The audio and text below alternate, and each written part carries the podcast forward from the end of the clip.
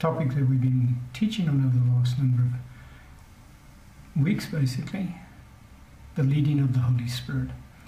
And today's topic is how God leads the New Covenant saints through the area of dreams. We had a look at last week of how the Lord leads the New Covenant saints through the prophet under the New Covenant. And this week we want to have a look at how it is that the Lord uses dreams in order to lead His saints under the New Covenant. But before we continue with the teaching, let's just pray to our Heavenly Father.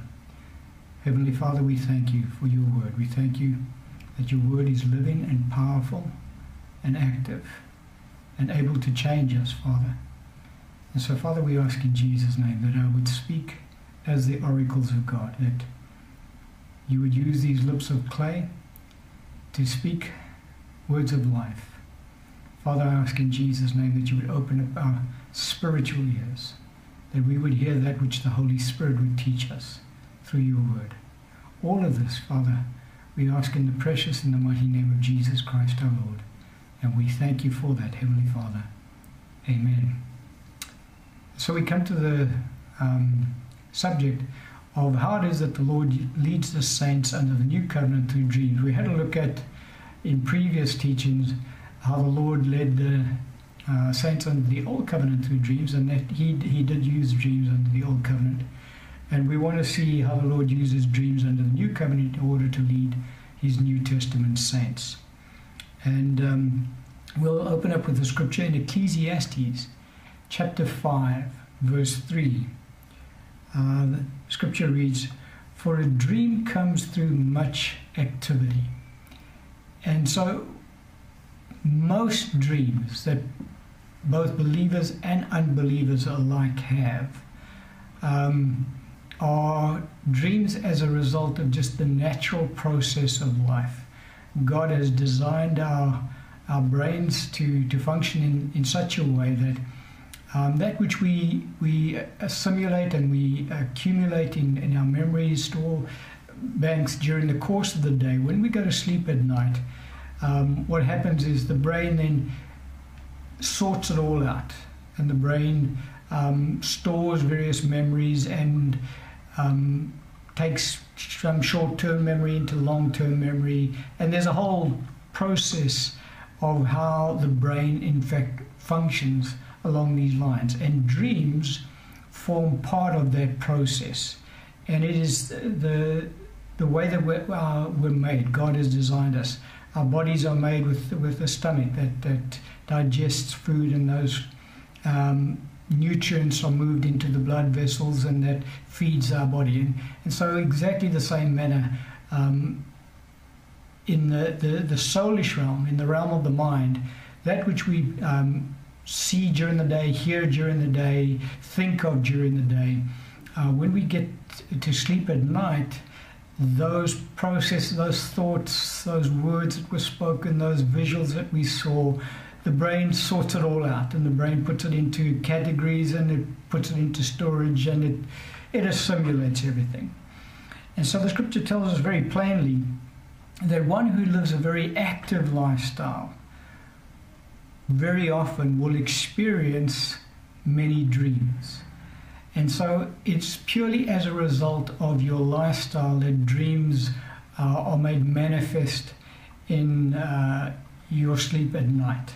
And so it's not a case of every single dream is from the Lord. In fact, the vast majority, by far the vast majority of dreams is just a natural outworking of our normal daily lives that we partake of during the course of our lives. Another scripture that we can have a look at along this line is in Isaiah chapter 29, beginning at verse 8. And again, well, let's just read the scripture and then we'll just expound on it. It says, "It shall even be as when a hungry man dreams, and look, he eats, but when he wakes, and his soul is still empty. But he wakes and his soul is still empty. Or as when a thirsty man dreams, and look, he drinks, but he awakes, and indeed he is faint and his soul still craves. And so in this passage of Scripture, the Holy Spirit reveals to us that that which we are craving during our daily lives, we tend to dream about as well. In this instance over here, he's talking about a hungry man. And this hungry man is obviously, he is craving food, and he dreams about food, and he dreams that he eats. But when he wakes up, he found that he hasn't eaten anything. And a thirsty man, he dreams about water, and he dreams about drinking. But when he wakes up, he's still thirsty because he hasn't partaken of anything. And so that which we crave in the natural, we tend to also dream about. And so that principle also is brought across into our dreams at night with regards to our lives. If we are anxious about anything in our lives, you will find yourself beginning to dream about those things. And whatever you become preoccupied about in your life, you will find that that starts to feature in your dreams. And so all of that is just a natural outworking of that which is taking place in your life. It's not a dream from the Lord. When the chap dreamt about the fact that he was eating because he was hungry, the Lord didn't give him that dream that he was eating. That was his own mind that created that dream, because that was what he was hungering after, and that's what he was thirsting after. And so we are able, by that which we preoccupy ourselves with, we're able to create dreams that seem almost to be real, but when we wake up in the morning, we realize that was just a dream. And so, again, the Scripture is very plain when it tells us that the vast majority of dreams that occur in our lives are as a result of our natural outworking of our daily lives. It is just the way that God has designed mankind to function and to operate. And that's as far as I want to go through on that particular point. Now we'll come to dreams from the Lord. And we'll go to a scripture in Acts chapter 2, verse 17. And the scripture that we want to read, let's read the scripture and then we'll expound on it. It says, "And it shall come to pass in the last days, says God, that I will pour out of my Spirit on all flesh. Your sons and your daughters shall prophesy. Your young men shall see visions. Your old men shall dream dreams." And so very plainly in Scripture. This particular Scripture, Peter is quoting it in the book of Acts. It is his first sermon, in fact, that he's preaching on the day of Pentecost. They've all been filled with the Holy Spirit, and there's a whole crowd of people that have gathered to see this phenomenon, because they'd heard the wind blowing and they'd come to see what is going on. And Peter gets up there with the other 11 apostles and he begins to preach to them. And part of his sermon that he preaches to them, he quotes the prophet Joel in this passage of Scripture. And the prophet Joel is obviously speaking by the Holy Spirit, so it is the Holy Spirit who's speaking. And he brings that particular passage of Scripture into this age in which we are currently dwelling, which is the church age. And he says that there's a number of things that are going to take place in this age. And he says, "It shall come to pass in the last days, says God, that I will pour out my Spirit on all flesh." And we know that he's speaking about the filling of the Holy Spirit, the baptism of the Holy Spirit, because that, in fact, had just taken place on the day of Pentecost. And that was what Peter was really explaining to the multitudes and what they were seeing. And then he goes on to say, "Your sons and your daughters shall prophesy." And we know that the gift of prophecy is manifested in the church today, that there are many who are used of the Lord to speak out in prophecy. "And your young men shall see visions, and your old men shall dream dreams." And so very clearly, dreams under the new covenant is of the Holy Spirit. And so we can expect to have dreams given to us from the Lord, just as we can expect by the Holy Spirit prophecy to be made manifest amongst us, and the Lord to be using visions in the church. But there is a but to this whole thing, and we're going to have a look at what that but is all about. But the point is very clear, that dreams are used of the Lord in the church age. And we want to examine why it is that the Lord uses dreams and just how does he use dreams in the church age, because he definitely does, as we've just had a look at Scripture. And so the Scripture we want to have a look at is in 1 Corinthians chapter 12, beginning at verse 7. We're having a look at what is commonly termed as the gifts of the Holy Spirit, and the 9 gifts that are mentioned there through Paul's teaching to the church at Corinth.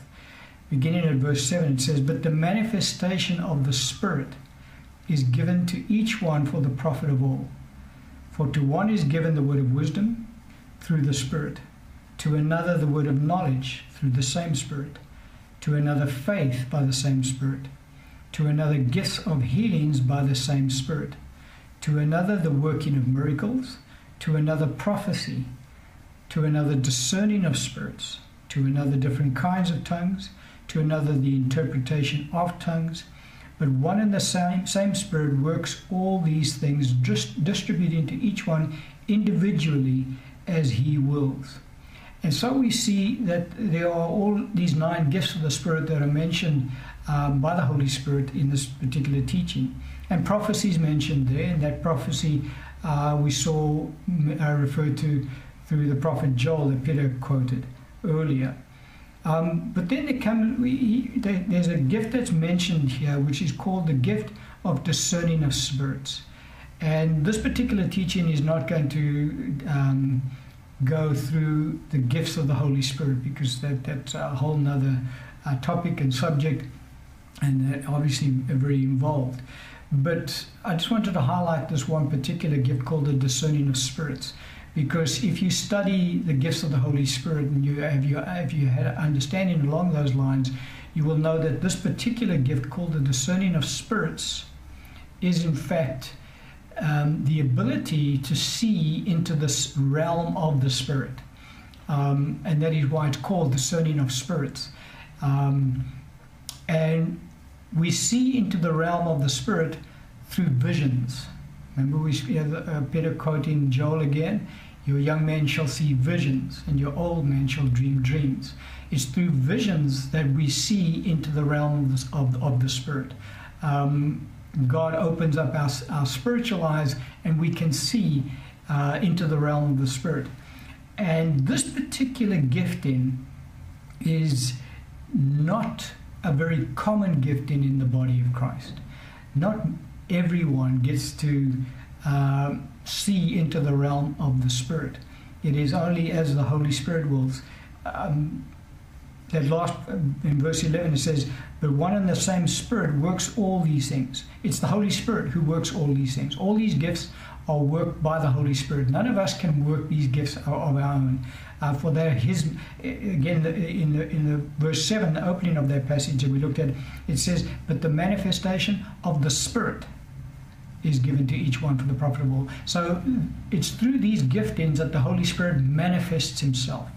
And he manifests himself as he wills. It's not something that we can make demands on God and say, "God, I'm going to prophesy now, fill my mouth with prophetic word, and thus saith the Lord." Not going to happen that way. God moves on the prophet to speak out, "Thus saith the Lord," and the prophet then speaks that which the Holy Spirit manifests, would manifest through him. And so it is on this particular gifting as well, the gift of discerning of spirits, seeing into the realm of the spirits, only happens as and when the Holy Spirit chooses it will happen. It is distributed to each one individually as he wills. He manifests himself as he wills. But the visions of the Lord are this particular gift in operation. And there are many accounts in Scripture of visions of the Lord. We won't go through all of those accounts, because we will look at some accounts in this teaching with regards to dreams and also with regards to visions from the Lord. But that is really this particular gifting that is being manifested when one has a vision from the Lord. Let's have a look at another scripture. And the scripture is Acts chapter 9, verse 8. We'll read it and then I'll explain it. The scripture says, "Then Saul arose from the ground, When his eyes were opened, he saw no one. But they led him by the hand and brought him into Damascus.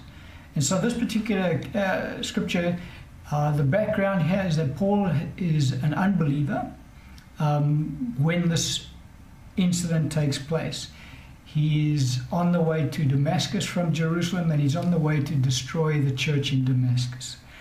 He's created havoc in the church in Jerusalem, and his whole mission and aim is to do away with the church. He truly believes that the church is a sect that needs to be eradicated, and so that's his mission, and he's out to do that. On his way, the Lord appears to him through a dramatic visitation and a vision. A bright light from heaven falls upon him, and he gets knocked to the ground. In fact, all of his companions get knocked to the ground. He hears God speaking to him. He hears the Lord speaking to him. And in fact, the Lord actually appears to him, and the Lord speaks to him. And in that vision, Paul is born again, and he is saved. And that scripture that we've just read now is at the end of that particular vision, where the scripture says, "Then Paul arose from the ground. And when his eyes were opened, he saw no one." And that's what I really wanted to concentrate on with regards to this teaching now, is that statement there. When Saul arose from the ground and when his eyes were opened, he saw no one. It's very important we understand what happened here. When Paul, because if you read scripture, you'll know that the Lord appeared to Paul and spoke to him in this vision. But when Paul had this vision from the Lord and saw him and spoke to him, Paul's physical eyes were closed. He was not, his eyes were not open. Because we just read here, at the end of this account, when his eyes were opened, he didn't see anyone. And the reason for that was we know that the Lord had put scales over his eyes so that he couldn't see, and he was blind for 3 days. But I wanted to bring that in to introduce the fact that in visions, remember we're dealing with the gift called the discerning of spirits. And the gift of discerning of spirits is visions from the Lord seen into the realm of the spirit. And in visions, there are three types of visions that you get in Scripture. And they kind of are, you have the highest kind of vision, then the next one is the one lowest, lower than that, and then this type of vision that you get in Scripture is what is called an open vision. An open vision is when you are interacting with the spirit realm as if you were interacting in the natural realm. Translated means the spirit realm basically comes into the natural realm. Think about when our Lord appeared to the disciples that evening when he was raised from the dead, and they were in the room, the doors were shut, and there the Lord stood, and the Lord was with them, and the Lord said, "Feel me, touch me, handle me. A spirit doesn't have flesh and bones such as you see I have. If you guys got any food here?" And they gave him broiled fish and a honeycomb, and he ate in their presence, and he spoke to them. That was an open vision, because the Lord stepped out of the spirit realm into the natural realm and interacted with the saints, and they could see him, they could touch him, they could hear him. It was as if he was in the natural with them. That was an open, and then he disappeared after that. So that is what an open vision is. There's a complete interaction between the natural and the spiritual. Then the next type of vision that you get in Scripture is the one that is referred to as a trance. Peter fell into a trance when the sheet was let down from heaven. Paul fell into a trance when he was in the temple in Jerusalem, and he was praying, and the Lord appeared to him and spoke to him. And when one falls into a trance, their physical senses are suspended. They have no knowledge of what is going on around them in the physical. They're still there physically. Anybody looking at them can see that they're there. But the person themselves have become completely divorced from their natural surroundings, and are completely taken in by the Spirit, in that they're seen only in the Spirit. Everything they're experiencing is in the Spirit realm. They are not in the spirit realm, but what they're experiencing and seeing and hearing is in the spirit realm. And that's what a trance is all about.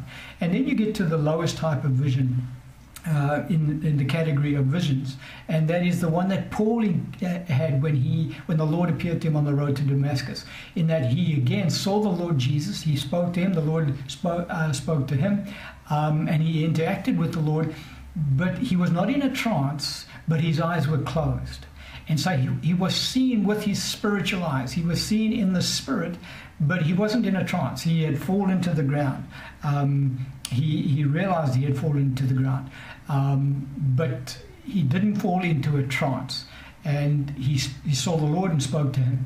But all of that took place in seeing in his spirit. All of that he saw in his spirit. And I said all of that to you to bring down to you the fact that a dream falls into that category of vision. It equates very much, it's very similar to the lowest type of vision that one can get, which is seen with the eyes of your spirit. In other words, not an open vision, not a trance, just seeing inside your spirit what is taking place in the spirit. And a dream falls into that category. For dreams and visions are the same. Prophecy, dreams, visions, this is all the manifestation of the Holy Spirit in his different giftings as he sees fit. And a dream falls into that category, and it equates with the lowest type of vision that one can get. And so it does form part of the gift of the discerning of spirits.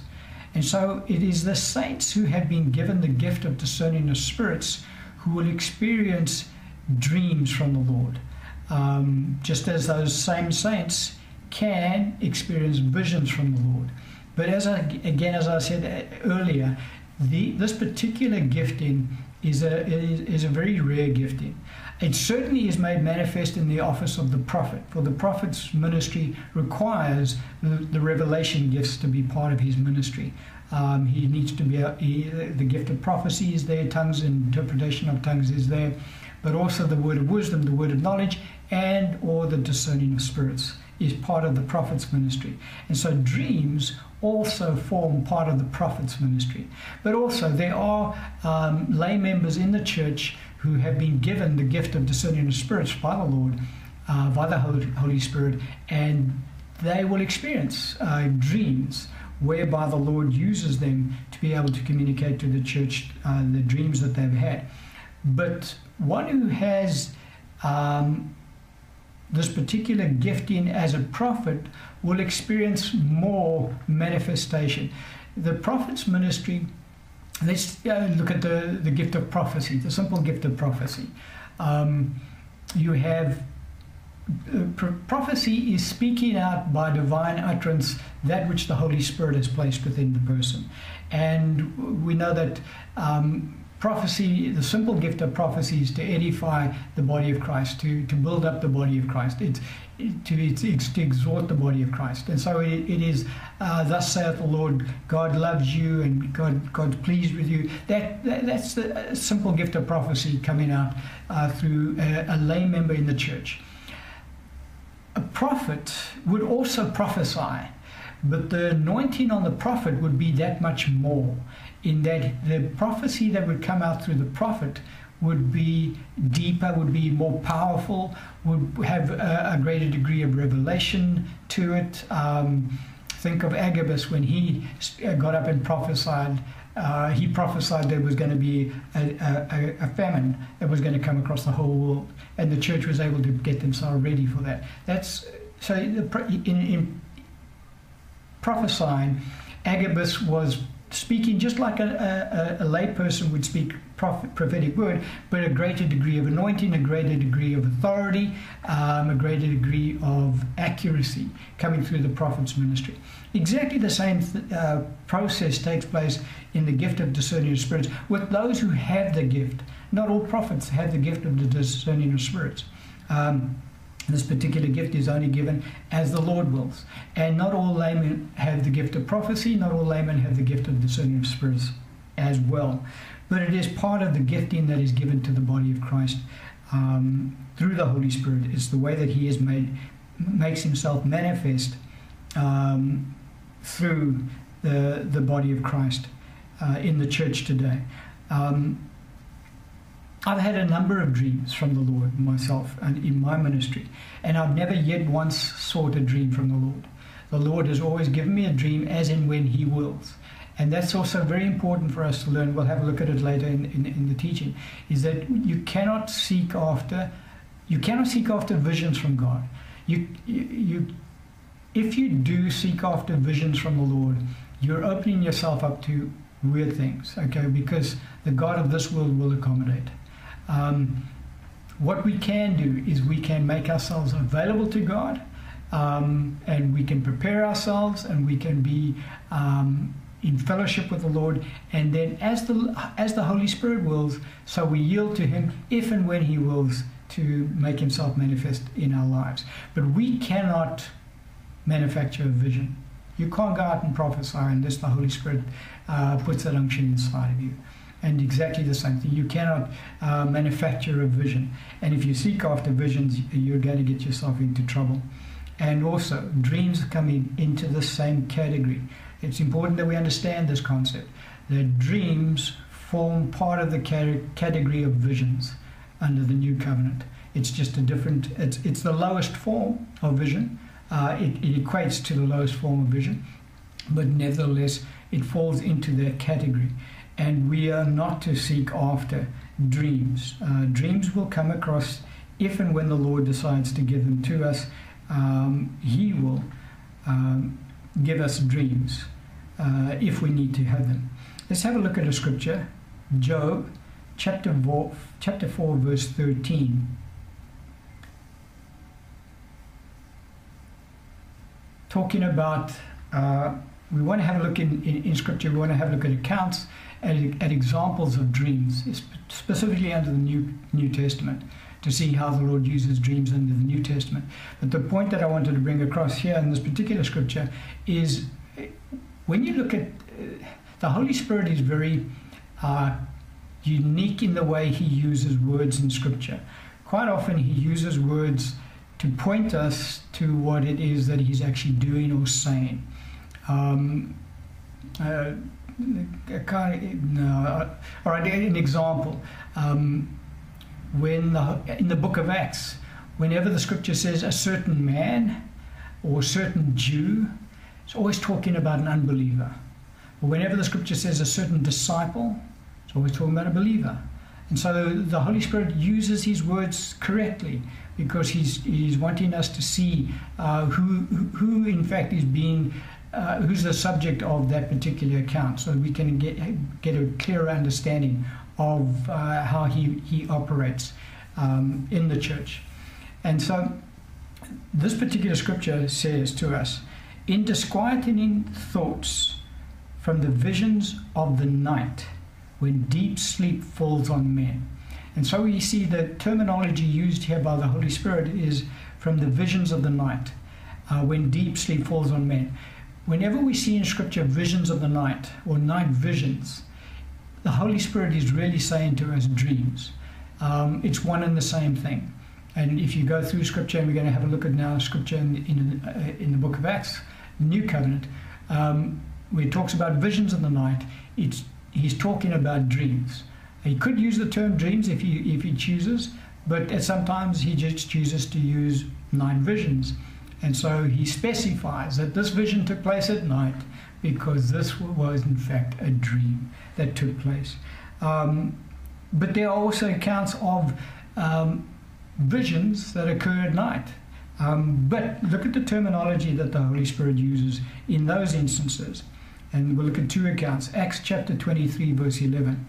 Scripture says, but the following night the Lord stood by him and said, be of good cheer, Paul, for as you have testified for me in Jerusalem, so you must also bear witness at Rome.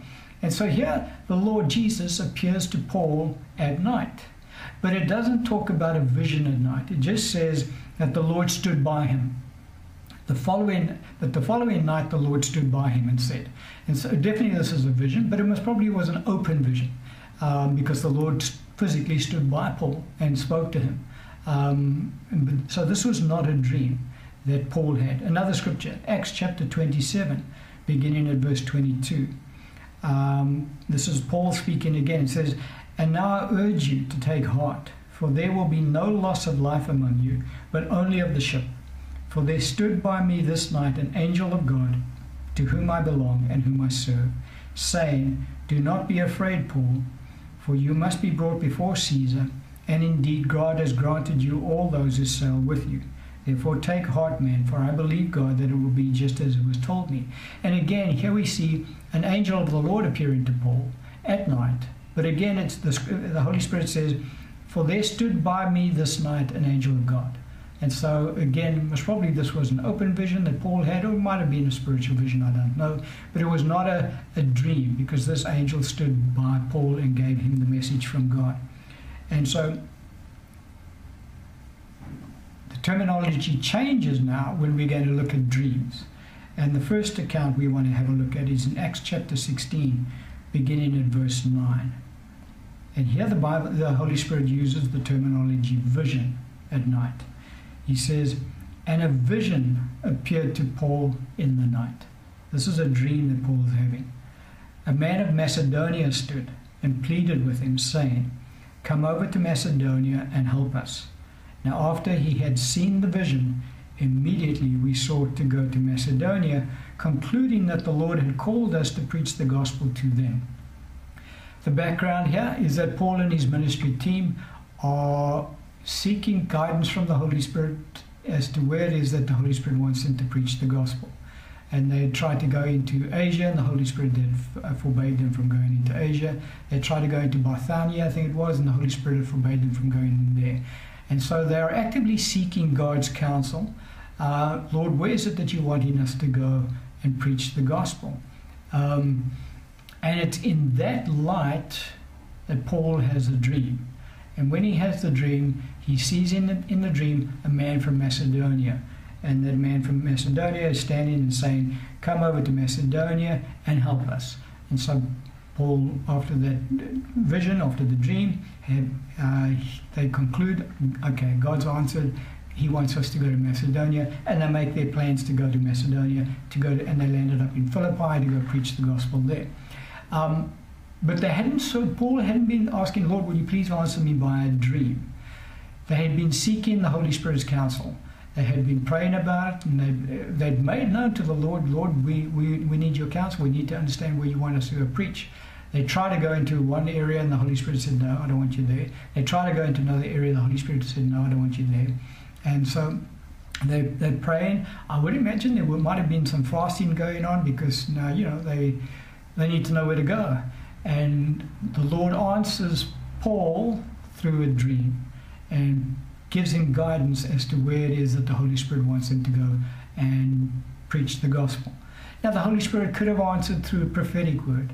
The Holy Spirit could have answered through a word of knowledge, through whichever manifestation the Holy Spirit could have wanted to choose to do it. But the Holy Spirit chose to answer Paul's prayer and his ministry team, because everybody was obviously seeking the Lord through this particular mechanism, which is a dream. And so it was a very clear dream. Paul says, "Come over to Macedonia and help us."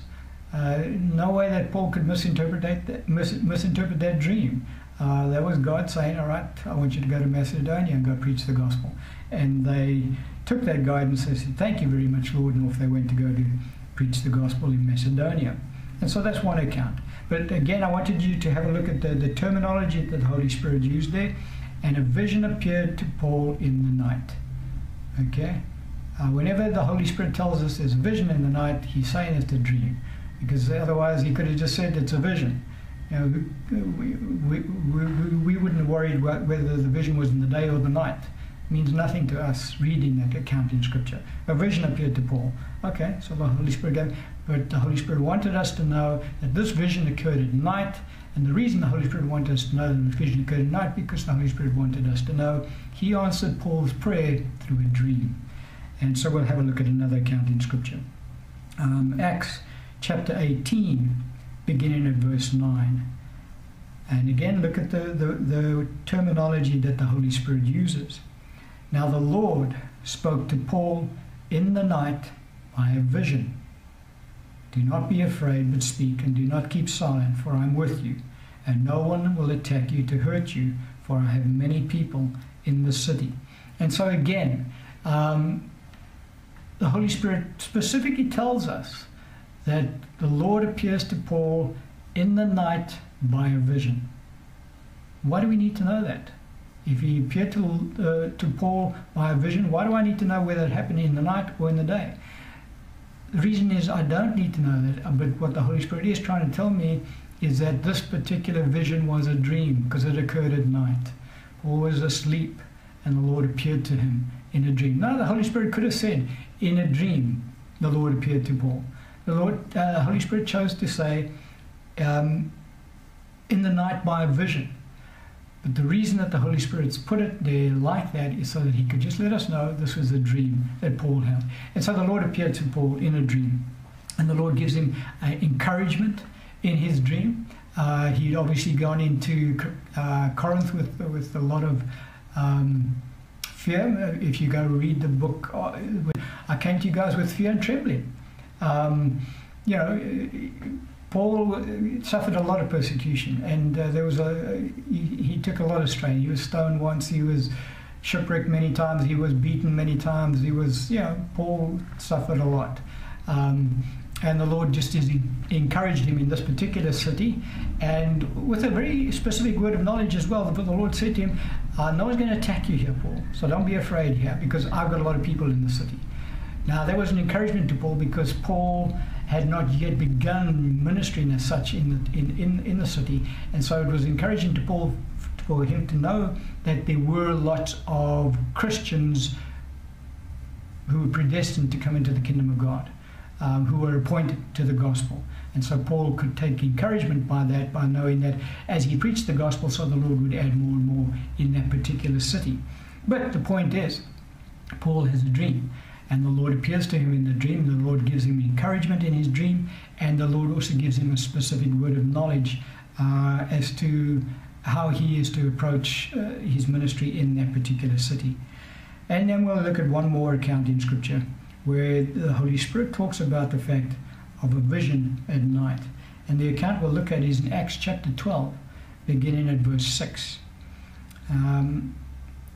Scripture says, "And when Herod was about to bring him out, that night Peter was sleeping." And so the background here is Peter's been arrested. James has already been killed by Herod. Herod wants to kill Peter.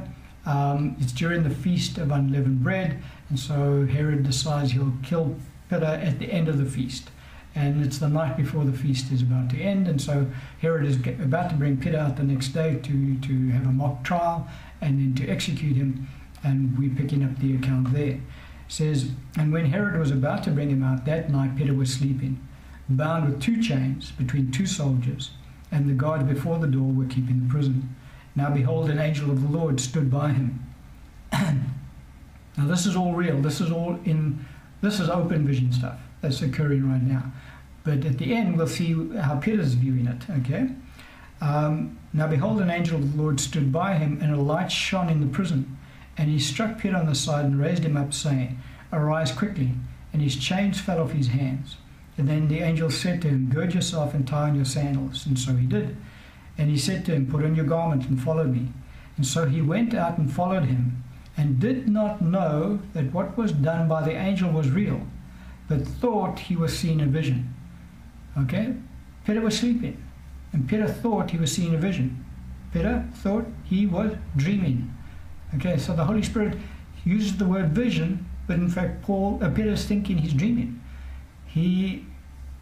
This whole thing that he's going through, up until the time that he really comes to himself, he realizes, oh, this is actually real. But all that time, he thought he was dreaming. And Peter had anticipated that he was having a dream given to him from the Lord. But the Holy Spirit uses the term vision. And so I just wanted to put that across to you so that you can see in Scripture.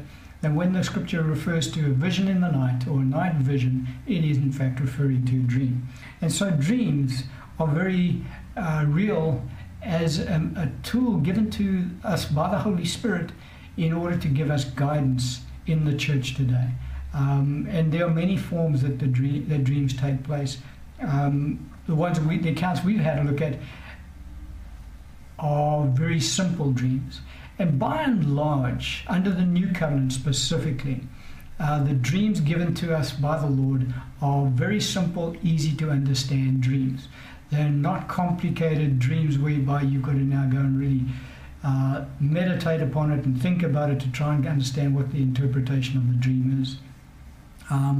Even in the visions given to us under the New Covenant, outside of the book of Revelation, the only vision that needed some kind of a thought process for Peter to understand was the vision of the sheep being let down from heaven.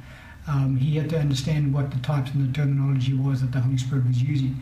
But by and large, as we saw in these two accounts, three accounts really, the dreams are simplistic and very straightforward, and gives us clear guidance as to what it is that the Holy Spirit's wanting us to do at that particular point in time. However, Scripture also warns us about dreams. And I said at the outset that dreams fall into the same category as visions, and visions fall under the gifting, dreams and visions fall under the gifting of discerning of spirits. And these gifts operate as and when the Holy Spirit wills. It's not something that not a button that we can push. And if we do try push the button, we are going to open ourselves up to weird things. And let's have a look at some scripture along that line. Jeremiah chapter 29, verse 8. The Lord speaking, "For thus says the Lord of hosts, the God of Israel, do not let your prophets and your diviners who are in your midst deceive you, nor listen to your dreams which you cause to be dreamed." And so it is possible for us to cause dreams to be dreamed. And the Lord's counsel about those dreams, don't listen to them. Do not, let's look at it again, it says, nor listen to your dreams which you cause to be dreamed. And so you get the false prophets, and the false prophets, I suppose, is the category, who are espousing dreams that they've had, and those dreams don't line up with Scripture at all, and those visions that they have don't line up with Scripture at all, and the Lord's counsel is don't listen to them. Because where do they get the input? They get the input from one source, and that is the God of this world, who accommodates those who are seeking after dreams and visions when our Lord tells us not to do that. We're not to seek after visions and dreams. I've had many dreams given to me by the Lord, and I've never saw one. Every one of those dreams came to me out of left field, so to speak. I wasn't seeking the dream. The Lord gave that dream to me, and He spoke to me in the dream. And so we are not to be seeking dreams. We're not to be seeking visions from God. We can seek His counsel. We can seek His leading and His guidance. That is scriptural, that we can ask Him. Lord, I need you to give me guidance in this area. I need wisdom in this. Where do you want me to go? Where do you want me to go preach the gospel, Lord? And if the Lord chooses to answer through a dream, so be it. If He chooses to answer through another mechanism, so be it. But do not say, Lord, I want you to give me a dream, because the God of this world will accommodate us. An example of where the God of this world accommodated one in a dream, again, is in Job chapter 4, beginning at verse 12. This is Eliphaz the Temanite, who is one of Job's counselors, who is now recounting to him a dream that he had. And this is his dream that he recounts. He says, "Now a word was secretly brought to me, and my ear received a whisper of it, in disquieting thoughts, from visions of the night, when deep sleep falls on men. Fear came upon me, and trembling, which made all my bones shake. Then a spirit passed before my face. The hair of my body stood up. It stood still, but I could not discern its appearance. A form was before my eyes. There was silence. Then I heard a voice saying, can a mortal be more righteous than God? Can a man be more pure than his Maker? If he puts no trust in his servants, if he charges his angels with error, how much more those who dwell in houses of clay, whose foundation is in the dust, who are crushed before a moth They are broken in pieces from morning till evening. They perish forever with no one regarding. Does not their own excellence go away? They die even without wisdom. And so that's a dream that Eliphaz the Temanite has, and he recounts it to Job in his counsel that he gives to Job. But if you recall, at the end of Job's ordeal, God appears, and God speaks to Job and rebukes Job for what he had been saying and what he had been thinking. But God also rebukes the three wise men, so to speak, the three counselors of Job. And he has specific words for Eliphaz the Temanite, and it's not good. And the Lord is saying, that which you spoke to my servant Job is not right. And God includes the dream that he recounted, because that dream was not from God. And so God is now rebuking Eliphaz the Temanite. And so we pick it up in Job chapter 42, beginning at verse 7. And so it was, after the Lord had spoken these words to Job, that the Lord said to Eliphaz the Temanite, my wrath is aroused against you and your two friends, for you have not spoken of me what is right, as my servant Job has. Now therefore, take for yourselves 7 bulls and 7 rams, and go to my servant Job, and offer up for yourselves a burnt offering. And my servant Job shall pray for you, for I will accept him, lest I deal with you according to your folly, because you have not spoken of me what is right, as my servant Job has. And so our Lord rebukes Eliphaz for this counsel that he's given, including that dream that he had recounted to Job, because that dream was not of God. That dream was obviously of satanic origin, and Eliphaz was too dumb to know it. And so it is important for us not to seek after dreams from the Lord, because our enemy will accommodate us. He has that ability. He is the God of this world. And so if we seek after visions and dreams will come your way, but they're not going to be from God. And so God's counsel to us is, do not seek after them. He will manifest them as he chooses. I'm going to close off this particular teaching today with an account of a dream that the Lord gave me. And as I said, the Lord has given me a number of dreams. But this particular dream that I had, what happened was, I was in an auditorium, and I was standing at the back of an auditorium, and a minister of the gospel was getting up to take the podium to preach the gospel. I don't know who it was. I didn't recognize him. But there I was standing. This particular person was about to preach his sermon, and I was aware of the Lord coming up from behind me and coming and standing on my right hand side alongside of me. I didn't look at him. I was just aware that the Lord was there.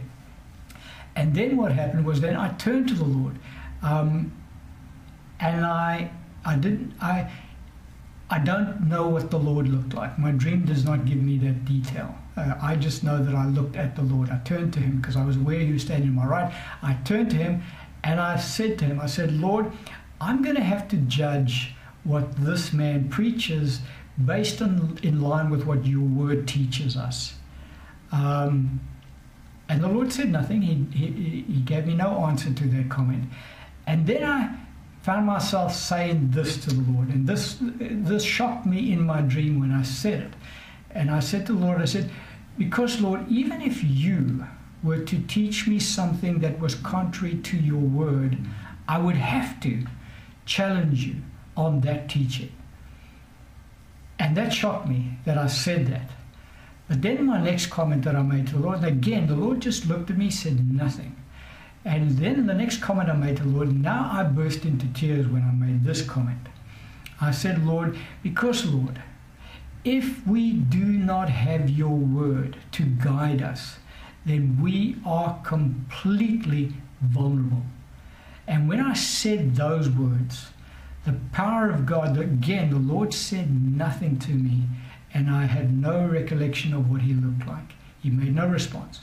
But when I made that comment, the power of God came tangibly all over me. And I woke up in my bed. and the power of God was still tangibly all over my body. And I was in tears, and I was thanking the Lord, and I was praising the Lord. And so that particular dream the Lord gave me at a time when he was dealing with me about the end times, and dealing with me about what it is that the church was heading into. And the scripture that came to my mind the following morning when I was meditating on that particular dream is in Galatians chapter 1, beginning at verse 8. And Paul writing, he says, "But though we or an angel from heaven preach any other gospel to you than that which we have preached unto you, let him be accursed. As we said before, so I say now again, if any man preach any other gospel to you than what we have received, let him be accursed." And so the church is going into an age whereby there's going to be more and more false doctrine brought into the world and into the church. And it is so important for us as believers to be grounded in God's Word, for it is God's Word that is our foundation, our grounding. We are to walk in the Spirit, but the Holy Spirit and the Word of God will always be completely in line and in sync. They will never digress from each other. The two are always going to be together. And so it's so important for the church today to be completely grounded in the Word of God. And so that particular dream the Lord gave me, just to encourage me once again, that we need to understand the Word of God, know the Word of God, and live by the Word of God. And that is as far as we're going to go with regards to the teaching on dreams. We'll look at further aspects of how the Holy Spirit leads us in other teachings. But this particular teaching is to reveal to you that dreams are for the church age. They're part of the gifts of the Holy Spirit, and we're not to seek after manifestation of dreams. We're to seek after His counsel. Amen.